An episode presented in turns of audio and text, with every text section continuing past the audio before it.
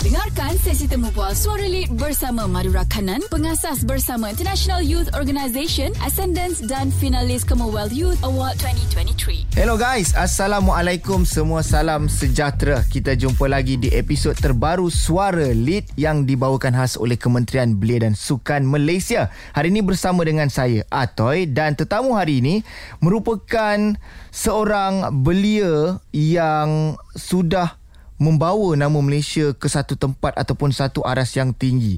Untuk kita tahu pencapaian dan juga mungkin cerita yang boleh kita jadikan inspirasi, dijemput untuk Suara Lead episod kali ini, ini dia Madura Kanan. Hai Madura. Hello. Thank How you, you? so much for having me. I'm very, very good. Very good. Wow. Okay. Alright. So, um, saya boleh tease sikit lah berkenaan dengan Madura yang mana pernah ke St. James Palace dekat London dan membawa nama Malaysia untuk dicalonkan sebagai top 20 finalist of the 2023 Commonwealth Youth Awards. Dan kita akan tahu segala tentang itu kejap lagi. Jadi teruskan bersama dengan kami dalam Suara Lead yang dibawakan khas oleh Kementerian Belia dan Sukan Malaysia. Stay tuned guys. Suara Lead episod kali ini bersama dengan saya Atoy dan juga Madura Kanan. Dan uh, sebelum kita nak bercakap tentang award yang membawa nama Malaysia ke London dan juga apa sebenarnya contributionnya. Kita nak tahu dulu tentang latar belakang Madura. Mungkin Madura boleh kongsikan bersama dengan pendengar-pendengar suara lead episod kali ini? Boleh?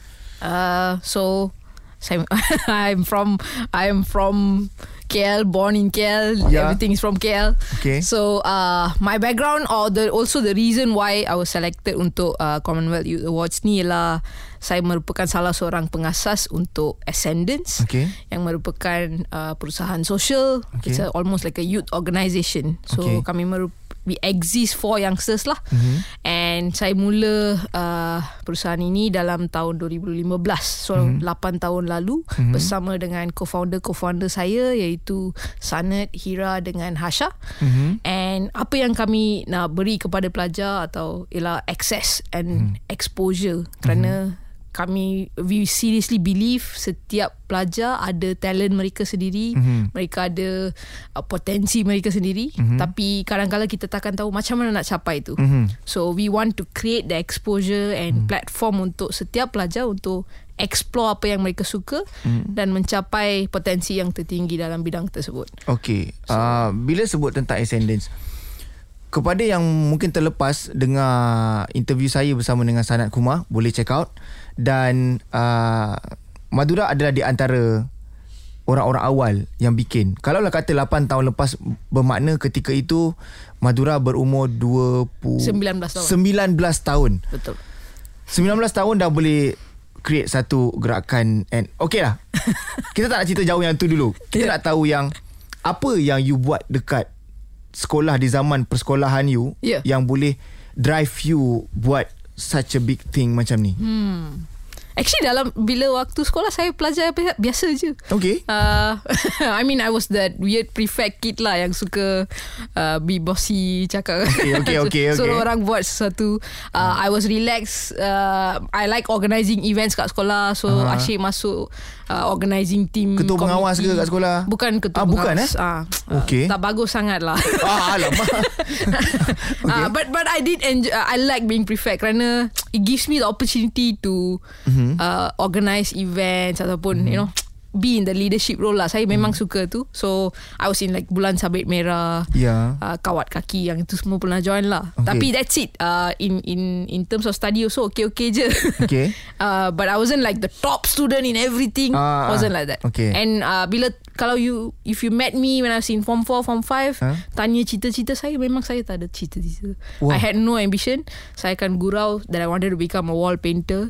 Okay. Uh, because Okay. I think it was an interesting job. But that's it. So meanwhile my friends semua ada lah dia nak jadi doktor, engineer. Aha. Dia akan cakap semua benda tu. I had no ambition. And then Wow. college also I just went into accounting because uh, bila form 4 saya ambil accounting saya suka so saya kata okay lah I'll just do that as my my degree and I just went in there. So I I wasn't the biasa bila saya cakap tentang accident semua orang fikir bila sekolah saya memang hebat. Bukan. I was just a regular kid. Okay. Um, dekat situ dah point yang unik dah which is uh, saya rasa pun kebanyakan student I mean primary school, secondary school bila tanya pasal cita-cita kadang-kadang diorang pun uh, Tak tak menetapkan Ya. satu-satu cita-cita yang tak tahulah mungkin sebab banyak pengalaman sebelum ni yang memperlihatkan orang yang kadang-kadang just follow the flow mm-hmm. dia akan jumpa sendiri apa dia nak jadi. So uh, Madura adalah di antaranya. Yeah. Jadi boleh ke dikatakan kebanyakan student sekarang memang dah ada mentality yang macam tu? I think I think bila saya waktu sekolah tu uh, I was going with the flow kerana saya memang tak ada exposure and I think biasa kita fikir kalau nak berjaya Aha. kita kena tahu satu bidang yang kita nak fokus. Okay. Tapi I think in this era setiap pelajar ada beberapa area yang dia suka. Aha. They just need to figure out macam mana nak bawa semua benda tu into one thing. Okay. Like just because I did accounting doesn't mean saya kerja sebagai accountant, Accountant, setiap hari. mm, I yeah. have my ascendants, I have my accounting, I have so many different mm-hmm. interests yang saya sudah bawa dalam Yeah. satu umbrella in a way. Betul betul. Um, ya, yeah, maybe sebab oh, Yelah saya yang tua ni Mungkin waktu saya Di zaman sekolah tu Hidup di zaman yang uh, Life kita ditetapkan You must yeah. Jadi ni You must belajar ni Supaya you jadi ni You know You mesti kerja government And so on Yeah. But uh, Based on apa yang Madura kongsikan Mungkin situasi tu ataupun mentality tu dah berubah untuk masa sekarang ni. Okey, kejap lagi kita nak continue borak dalam Suara Lead. Make sure korang tidak ke mana-mana terus lepak di 107.9. Suara Lead eksklusif di Rakita 107.9 dibawakan oleh Kementerian Belia dan Sukan Malaysia. Let's go guys. Masih lagi saya bersama dengan uh, Madura Kanan yang sekarang ini kita nak fokus bercakap berkenaan dengan top 20 finalists of the 2023 Commonwealth Youth Awards. Mungkin pendengar belum tahu dan belum faham award tu tentang apa. Silakan.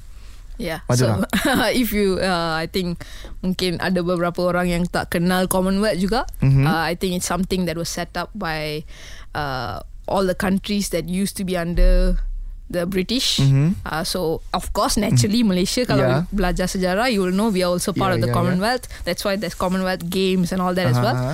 So Commonwealth Youth Awards dia akan uh, memberi recognition to youngsters yang contribute towards development. So Okay. kita ada UN punya SDG, Mhm. uh, 17 SDG. Mhm. So for for me it was under SDG for quality education for Mhm. the work we do dalam Ascendance. Mhm. So I think we had about thousands of applicant dalam uh, Commonwealth Youth Awards. Mhm. Uh, 20 selected. So I'm one of the Asia regional finalist Mhm. uh, dan I think the only Malaysian in the finalist list And as well. First Malaysians right? Uh, I Or don't sebelum ni pernah ada? mungkin pernah ada. Yeah. Yes. Alright. So, um, macam mana daripada segi penjurian ataupun apa yang dinilai untuk dapat that award? Um, I think apa yang dinilai ialah contrib- contribution yang kami pernah buat dalam bidang tersebut. So for us in essence, uh, for me spec- specifically was uh, contribution in quality education. Kerana kerja yang saya pernah buat dalam Ascendance uh, memang support youngsters dalam education mereka. Kerana biasa seorang pelajar pergi sekolah, that is just the formal education. Mhm. Tapi kita support dalam informal education which is all the exposure, the extracurricular activities yang mm-hmm. kami buat uh, dan ia akan memberi sesuatu I think the education yang yang complete yang holistic untuk seseorang pelajar. So they saw the work we have done in the past 8 years. We mm-hmm. have worked with about 50,000 students mm-hmm. dalam 26 negara. Mm-hmm. So I think that's what the Commonwealth Youth Award saw in the work we do and decided to make us a finalist. Alright. Belum terlambat maybe untuk kami ucapkan tahniah. Alright. Thank you And, so much. Okay, kita nak tanya sikit. Uh, uh, uh, anugerah ini berlangsung di uh, Di di London. ya I Uh, mean di di, di what what palace? Uh, St James. Palace. Yes. Okay, St James Palace eh. Mm-hmm. pengalaman pergi istana tu. Ah ni kita ni. Ah apa, apa. pengalaman pergi istana tu. Wah, memang memang security dia tight lah. Okey okey. yang itu yang pa- paling Security semua istana tak? Uh, eh, betul. Ah. so uh, yang paling sedih untuk saya saya tak dapat bawa phone saya ambil gambar semua. oh I see. Ah, tak dibenarkan ah, tak lah. dibenarkan. Okey. Ah, tapi memang palace tu memang cantik. Uh, I think yang saya paling saya seorang uh, I'm a fan of history. I'm Okey. a f- fan of architecture. Ya, dah agak dah. ah, so bila Ya. saya pergi palace semua memang suka tengok benda tu. I think the paintings and the the art repli- apa all the Building. de- decoration yang dia ada kat dalam tu memang uh, satu experience yang exciting lah. So very very nice. Okay. And I got to meet the prince which was very very nice as well. Okey, uh, okey. Di mata you bila ke istana St James tu, Yeah. benda yang paling menarik. Ah. Benda yang Ah, paling yang yang paling you tak boleh move on lah daripada apa yang you saksikan dalam istana tu. Ah. I think for me is the decoration lah. Saya tak bila masuk rumah saya biasa je semua.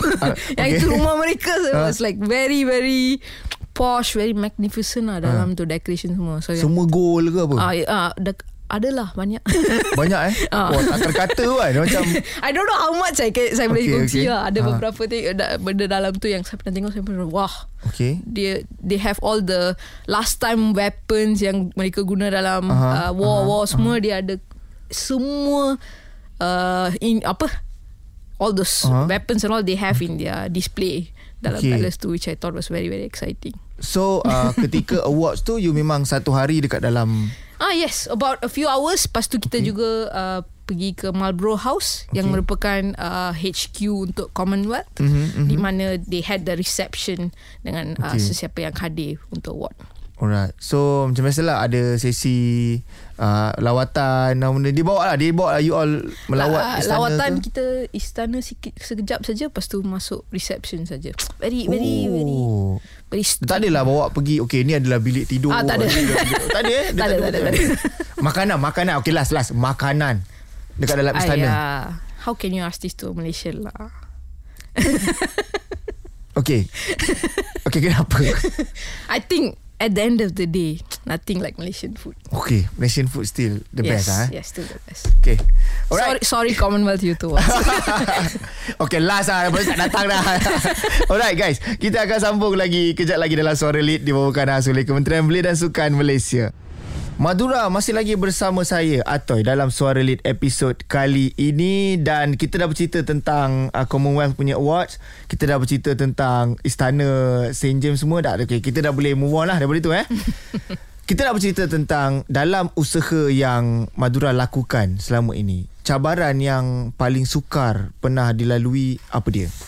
Wah, cabaran yang paling sukar. Mm-mm. Susah ni nak jawab soalan ni.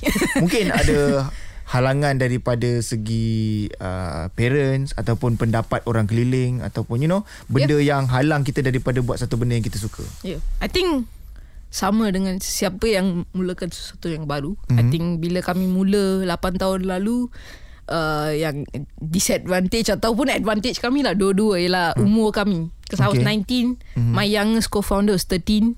Okay. So bila kami cakap kat luar okay we are doing this we are doing this program for youngsters biasa orang takkan ambil kami seriously Yeah. kerana we are just a bunch of teenagers lah. Mhm. So I think that was one of the biggest challenges tapi sekarang sudah tua sikit so okay lah boleh Okay. manage sikit.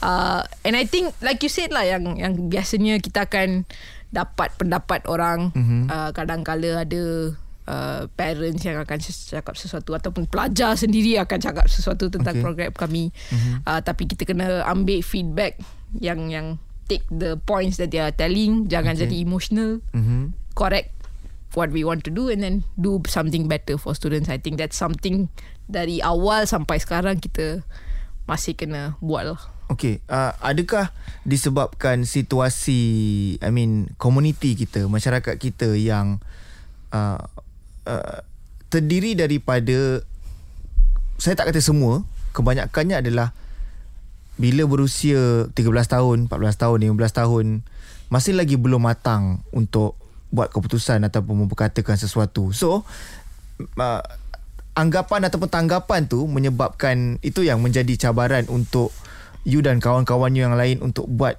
sesuatu yang besar macam ni. yeah Dan saya nak tanya bila yang you guys ataupun you lah especially merasakan dia punya turning point yang kata eh jadi benda ni jadi lah. Ha, benda ni jadi bila bila tu?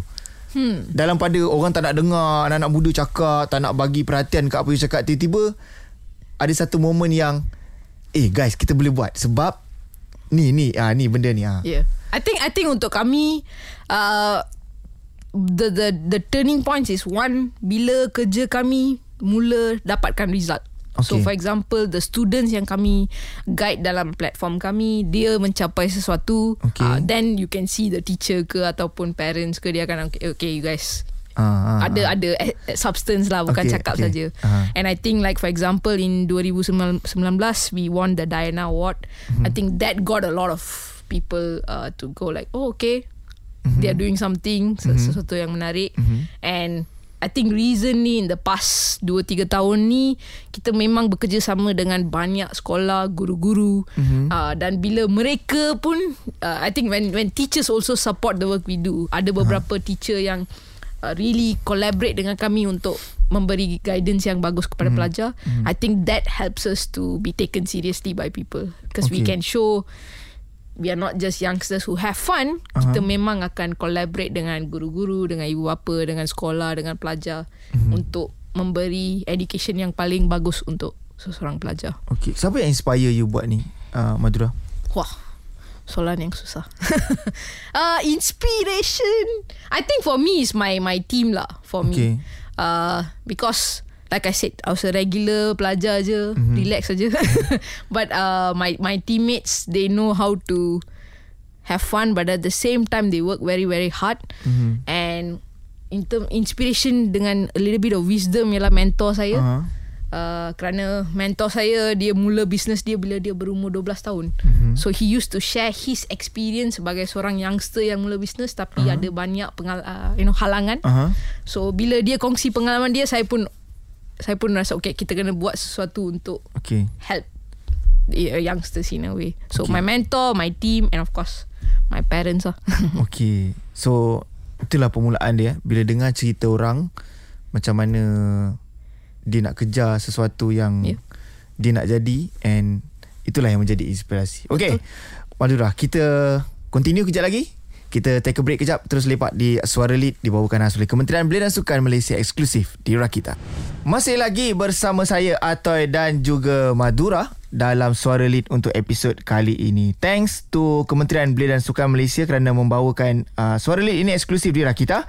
Kita nak borakkan pula berkenaan uh, dengan target Ataupun you ada satu objektif yang you nak capai Di masa akan datang atau you ada plan yang you nak kongsikan Madura silakan I think dalam ascendance our main goal ialah untuk reach dan im- impact 1 million teens mm-hmm. hashtag 1 million teens yang, yang kami biasa guna mm-hmm. uh, so kita ada different levels yang kami nak uh, impact pelajar yang uh-huh. paling the most highest one is 1 million teens kita nak memberi inspirasi kepada mereka okay. just by memberi exposure kepada orang-orang yang berjaya youngster-youngster yang berjaya kita dapat memberi inspirasi kepada pelajar so okay. that's the first level yang kita nak capai we are working towards that okay. of course we are now at 50,000 something okay. uh, long way to go okay. tapi I think with the support of everyone people teachers schools parents kita hmm. memang boleh capai benda tu And I nak nak nak tanya juga uh, especially on attendance lah um, sekarang ini semua masih lagi orang kata muda-muda. So untuk menggerakkan satu rangka perancangan untuk belia tu masih lagi orang kata banyak banyak yang nak yang nak dibuat. Mm-hmm.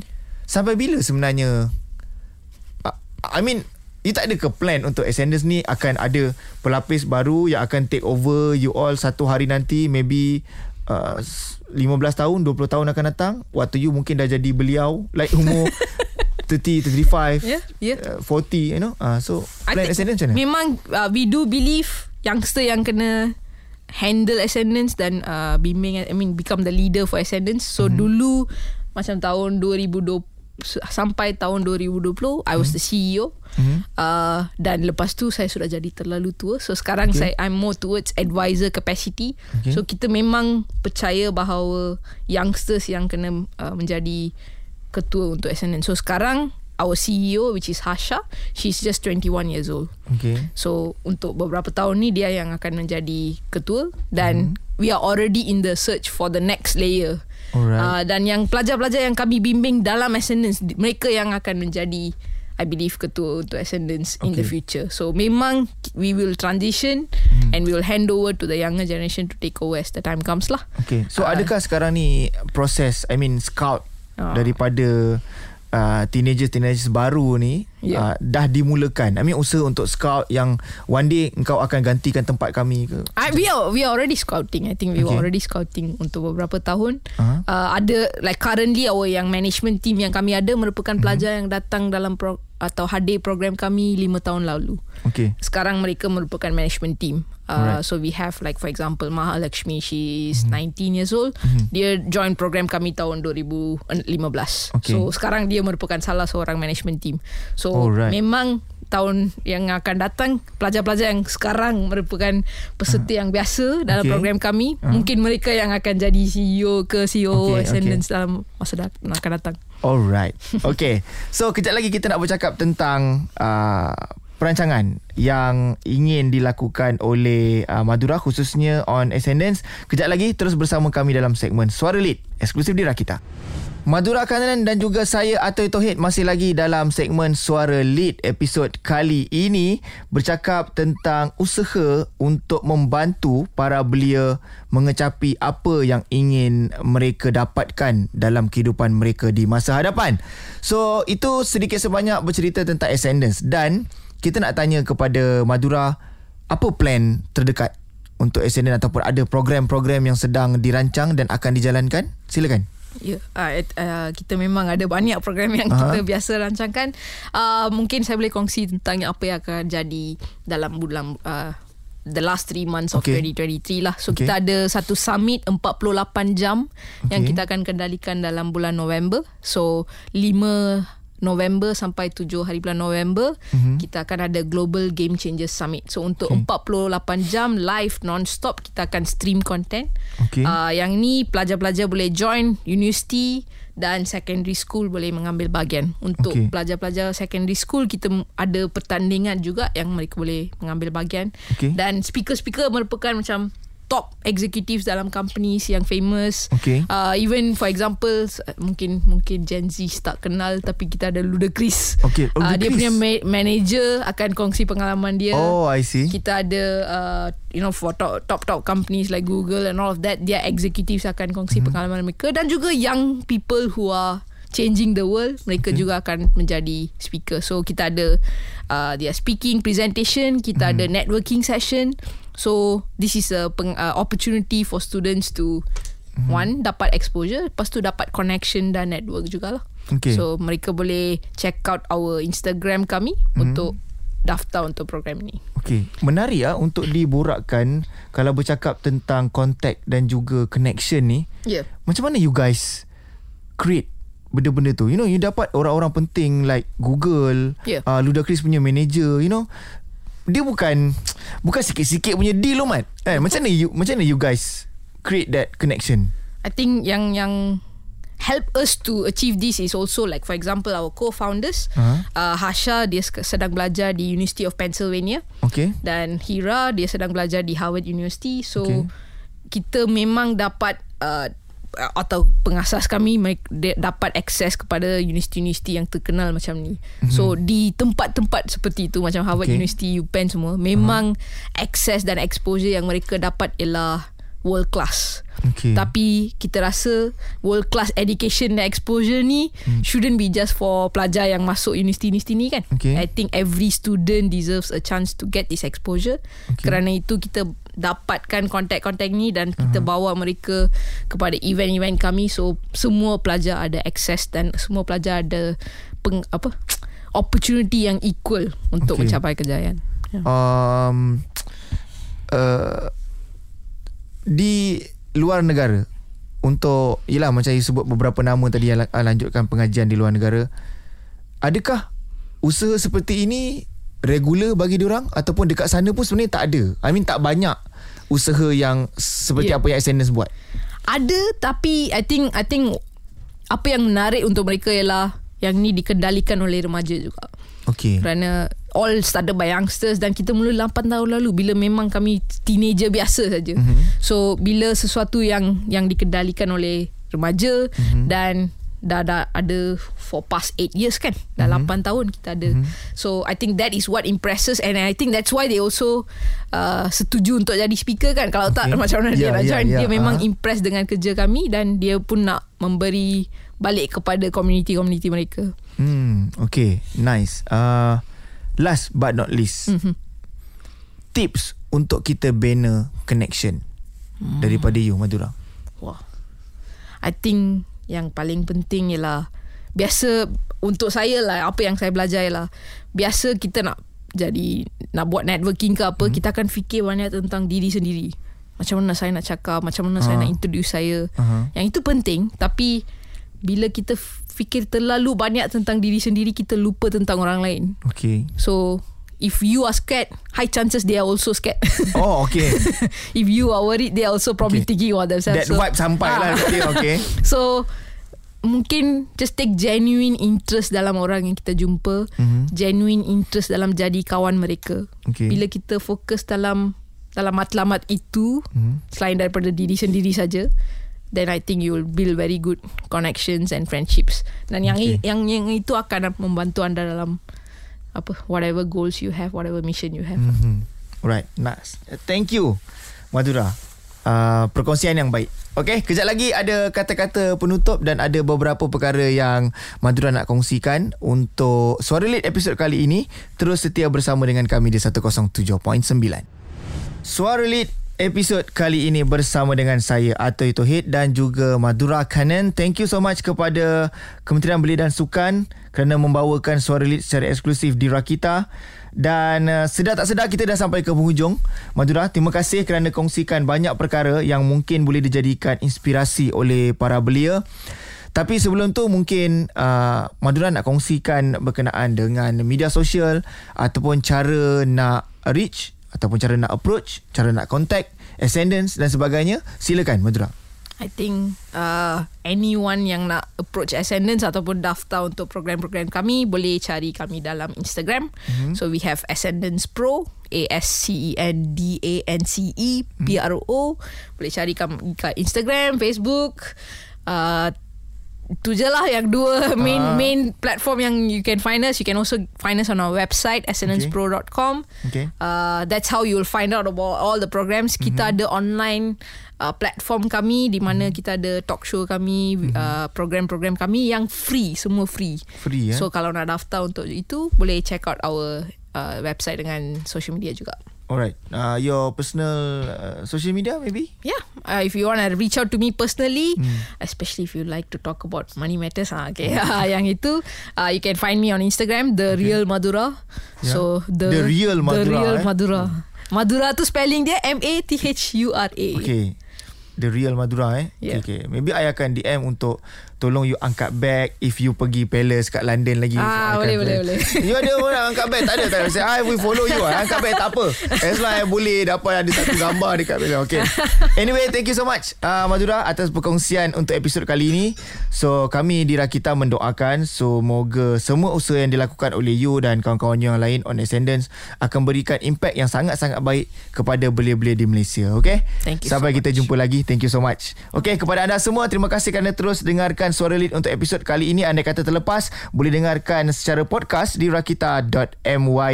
Kita jumpa lagi mudah-mudahan di episod yang seterusnya. Suara Lead dibawakan oleh Kementerian Belia dan Sukan Malaysia eksklusif di Rakita.